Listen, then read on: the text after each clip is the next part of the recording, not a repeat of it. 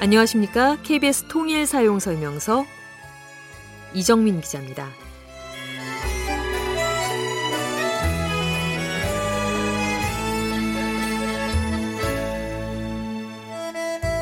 요즘 야외로 나가면 특히 야산에 가면 코끝을 자극하는 강한 향기를 느낄 수가 있습니다. 바로 아까시나무에서 열린 꽃향기 때문인데요. 아까시나무는 한때 번식력이 지나치게 강하고 또 기존 생태계를 파괴한다고 해서 파내야 한다는 말이 있었습니다. 이 그런데요. 이 아카시나무야말로 우리한테 해보다는 득이 훨씬 많다고 하네요. 이 아카시나무 꽃에서는 어마어마한 양의 품질 좋은 꿀을 채취할 수가 있습니다. 우리나라 전체 꿀 생산량의 70%가 이 아카시나무에서 채취한 꿀이라고 하는군요. 또 아카시나무는 비료를 안 줘도 잘 자라고 심지어는 토양을 비옥하게 하는 성질도 갖고 있다고 해요. 오랫동안 타고 화력이 강한 데다 연기도 적어서 땔감으로도 안성맞춤이고요. 특히 아카시나무에 꽃이 피면 산불이 사라진다고 하죠. 워낙 이 나무에 수분이 많기 때문입니다. 모든 나무에는 아낌없이 주는 성질이 있다고 합니다. 그 최고가 아카시나무가 아닌가 싶어요. 그런데도 우리는 오랫동안 남의 말만 듣고 이 아카시나무를 오해한 겁니다. 그렇죠. 눈에 보이는 게 전부는 아닙니다.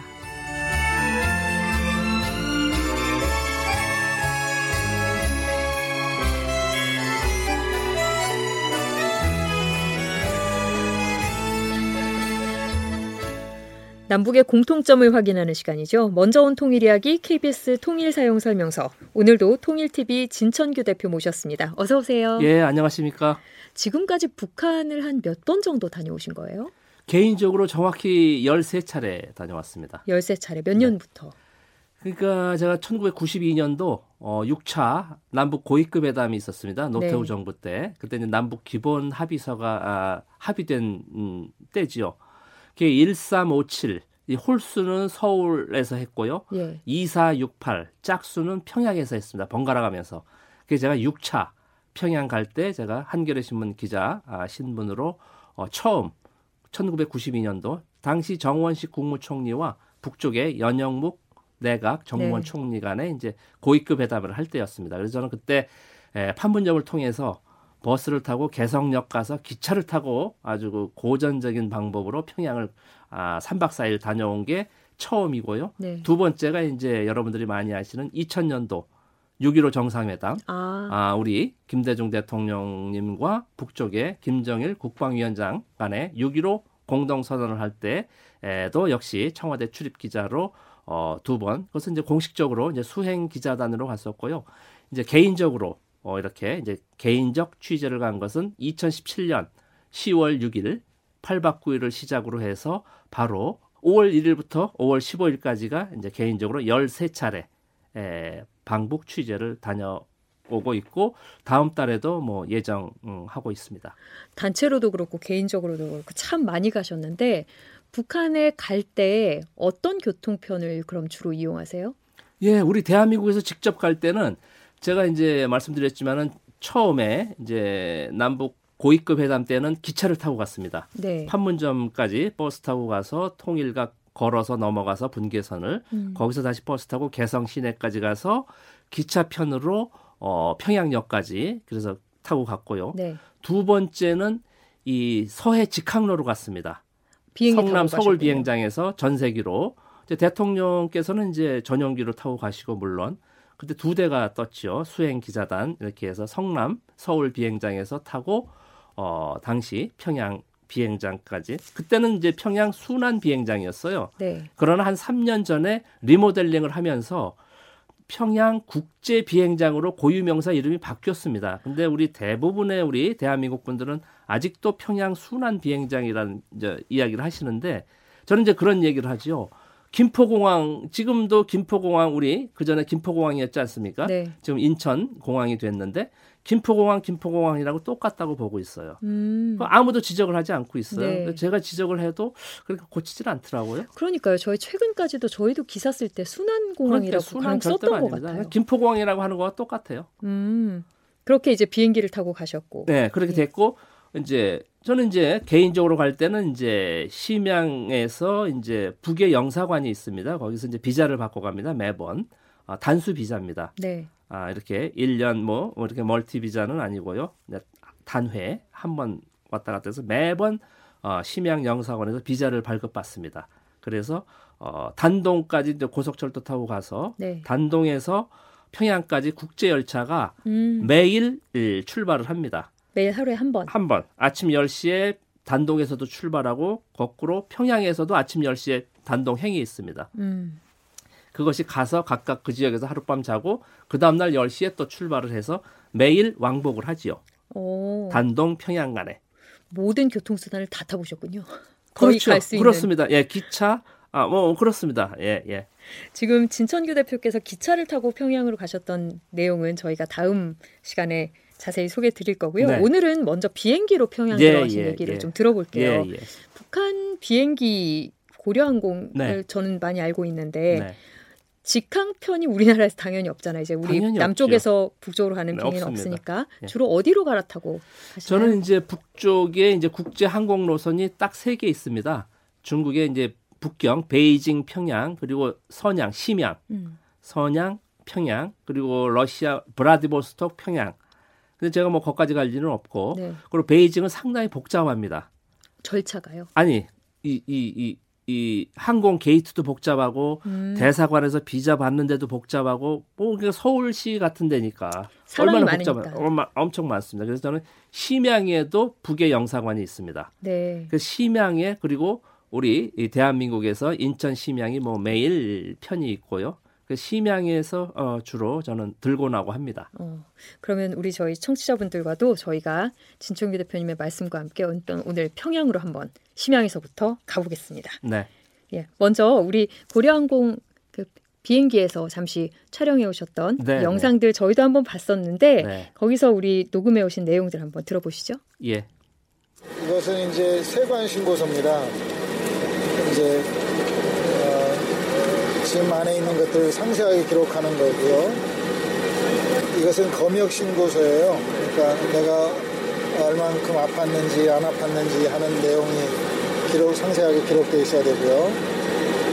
그다음에 제일 중요한 것은 이제 입국, 아, 입국 조선민주주의 인민공화국 어, 우리는 이제 입국이죠. 입국 수을 건데요.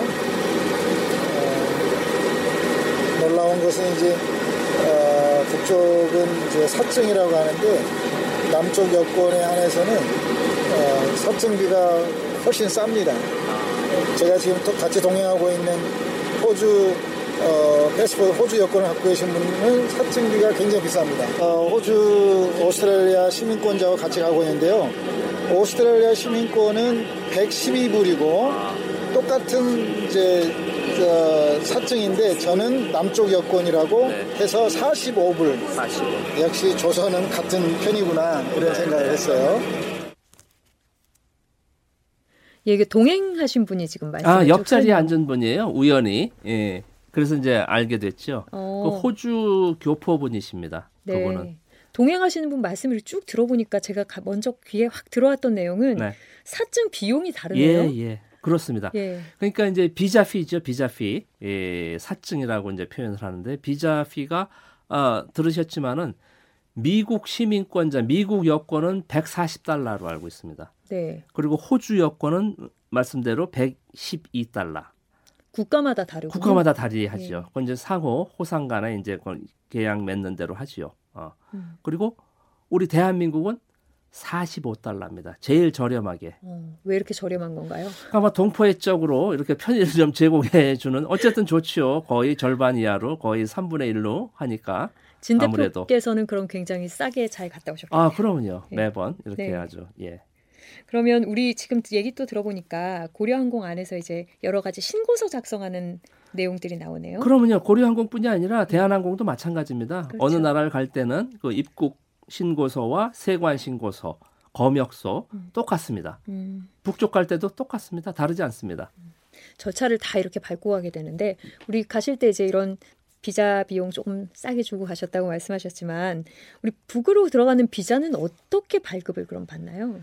그럼 다들 이제 궁금해 하시죠. 네. 그러니까 북의 대사관 혹은 영사관에서 이제 발급을 하지요. 음. 어, 그러나 이제 뭐, 어, 발급 과정 자체는 이제 에, 뭐 제가 뭐 어, 숨길 이유도 없죠. 음. 저는 어쨌든 재미 동포 어, 미국 영주권 자격으로 이제 이렇게 취재를 다니고 있습니다. 그 대한민국 분들은 전 뭐 똑같은 여러분들하고 똑같은 대한민국 여권을 가지고 있고요. 영주권이라는 이제 그 나라 해당 국가에 이제 에, 합법적으로 어, 거주하고 취업도 할 수 있는 이 증명서 아닙니까? 우리 네. 대한민국도 영주권 제도가 있습니다. 네.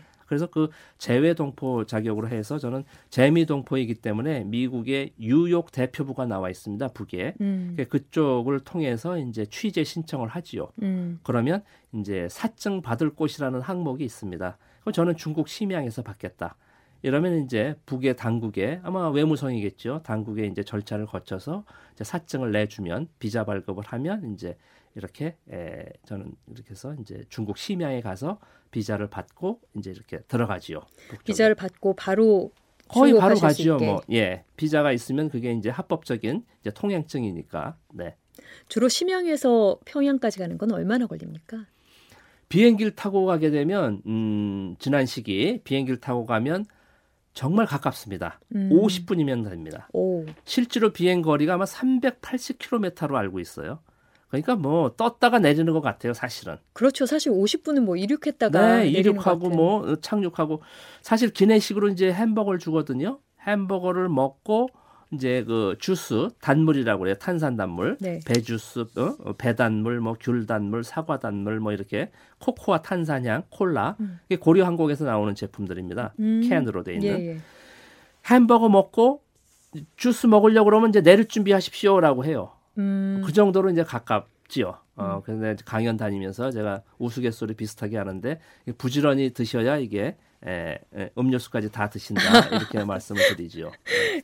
실제로 그렇습니다. 밥 먹는데 보통 30분. 그리고 예, 나면 바로 예. 내리겠네요. 예, 예, 그렇습니다.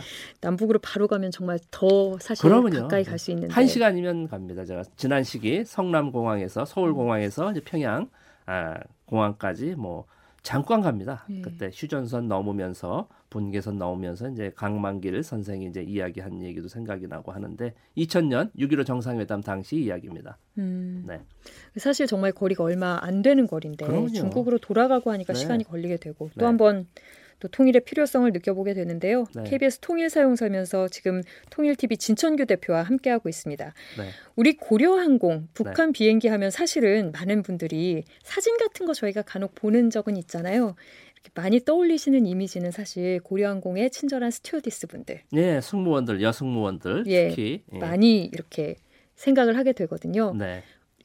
몇분 정도 거기서 근무를 하시나요? 보통 비행기 타시면. 비행기 안에 한 대여섯 명 제가 쉬어보지는 않았는데 한- 다음에 한번 쉬어봐야겠는데 한 대여섯 명이 대여섯 분이 이렇게 봉사를 하는 것 같아요. 네. 음, 여자분들이시죠? 다? 네, 여승무원도 있고 남승무원도 있습니다. 어, 네. 우리 보니까 유니폼도 다 이렇게 깔끔하게 네, 맞춰 있고 굉장히 단정한. 또 그래요. 누구는 이렇게 치마가 짧은지를 몰랐다고.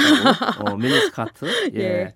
아주 뭐 세련되게 아주 뭐 아주 입고 있죠. 이렇게 기내식 같은 거 이렇게 네. 우리 서빙한다고 네, 하죠. 네. 이렇게 뭐 손님들 봉사, 안내하시거나 하죠. 봉사할 때 예, 이렇게 친절하시던가요? 사실 우리 국적기들도 굉장히 친절한 스튜어디스 분들로 유명하거든요. 그러면요 세계에서 제가 볼 때는 응? 우리 국적기 대한항공 아시아나 이런 뭐, 뭐, 뭐 세계 최고잖아요. 음. 응? 우리 아주 싹싹하고 친절하고 그에 못지 않습니다. 음, 고려항공 승무원들은 오히려 더 친절하고 싹싹할 지언정 거기 뒤지지 않습니다. 어, 이렇게 스튜어디스 분들께서 이렇게 나눠주시는 기내식 아까도 잠깐 얘기하셨는데 햄버거 얘기하셨잖아요. 네, 네.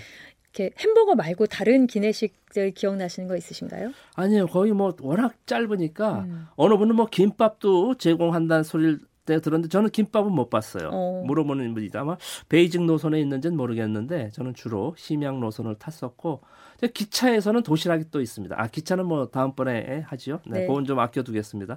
네, 우리 음료수 같은 거는 뭐 뭐가 주로 나옵니까? 그러니까 마- 말씀드렸듯이 고려항공에서 이제 나오는 것인데 마크가 배단물, 이 배 배로 만든 주스, 주스. 어 주스입니다. 그리고 귤, 귤 단물, 음. 사과 단물.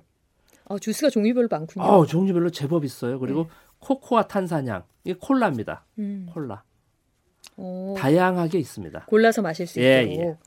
우리 이제 비행기 타는 거 생각해 보면 사실 이렇게 기내식 쫙 먹고 난 다음에는 우리 승무원분들께서 중요한 거 하시잖아요. 기내품 판매, 기내품, 면세품 판매 면세품 하시잖아요. 판매하지요. 면세품 판매도 하죠. 기념품 판매합니다. 네. 예, 판매하지요. 사보신 적 있으십니까? 아 물론이죠. 뭘 많이 사셨어요? 저는 이제 이거 사갖고 들어오는 게 또 제재 위반인가 모르겠네. 이거 어쨌든 뭐 음. 간단한 기념품이니까 제가 고려항공고 수첩이 있습니다. 아, 아, 메모지 네. 뭐 그런 것들 다른 것도 있는데 그냥 구경만 하고요. 뭐 금당 주사약, 뭐 이런 혈궁 불로정, 뭐 이런 건강 식품들이죠. 건강 약인가요? 예 약재죠. 건강 오, 식품 같은 오. 건강 보조제. 뭐 그리고 뭐 다양한 뭐 기념품들, 액세서리들, 열쇠고리. 뭐 기본적으로 이런 것들 저 판매하고 있죠. 탄 손님들께서 많이들 사가시던가요? 어 제법들 사지요. 네. 오, 그러면 이렇게 다 그걸 주문을 받은 다음에 그 자리에서 바로 나눠주시는 네, 우리 네, 시스템과 예, 바로, 같은 예. 시스템으로 네, 네, 그렇습니다. 운영하겠네요. 네. 역시 다 들어보니까 다들 건강 식품에 가장 관심이 네. 많지 않으신가. 역시 한국 사람들 비슷한 것 같아요.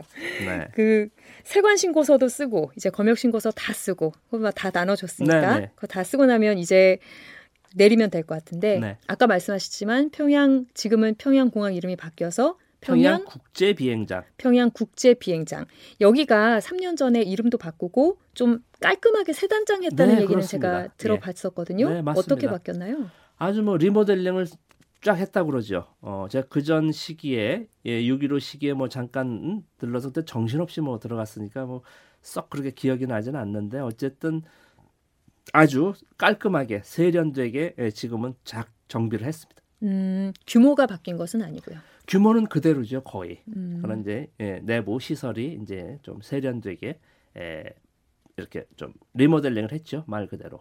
우리 그 공항을 통해서 북한을 찾으시는 분들은 많으신가요?